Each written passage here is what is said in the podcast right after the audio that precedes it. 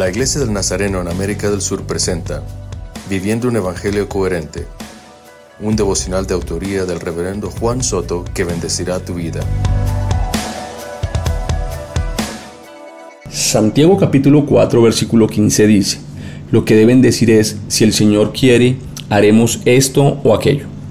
El hombre por naturaleza es egoísta Quiere conquistar, soñar y hacer las cosas a su manera.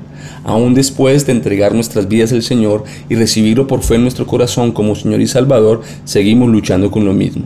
Es muy normal escuchar a las personas hablar de la voluntad de Dios, pero haciendo las cosas a su manera, en su tiempo y sin tener en cuenta a Dios en sus decisiones, lo que genera dolor, tristeza, vergüenza y muchas pérdidas.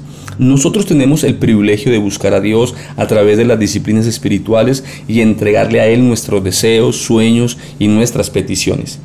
Es ahí donde debemos preguntar a Dios si es su voluntad que hagamos lo que queremos hacer o ir a donde queremos ir. Es ahí donde debemos descansar hasta discernir la voluntad de Dios en vez de decidir precipitadamente.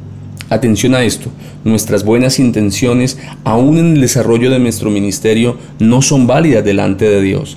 Debemos esperar pacientemente hasta saber qué es lo que el Señor quiere que hagamos en cada área de nuestra vida. Nunca olvides lo que dice la Biblia. La bendición de Dios viene por oír su palabra y ponerla por obra. Esto es hacer su voluntad. Señor, gracias por este día. Hoy te pedimos en el nombre de Jesús que nos muestres y enseñes a hacer tu voluntad. Ayúdanos a esperar en ti. Amén.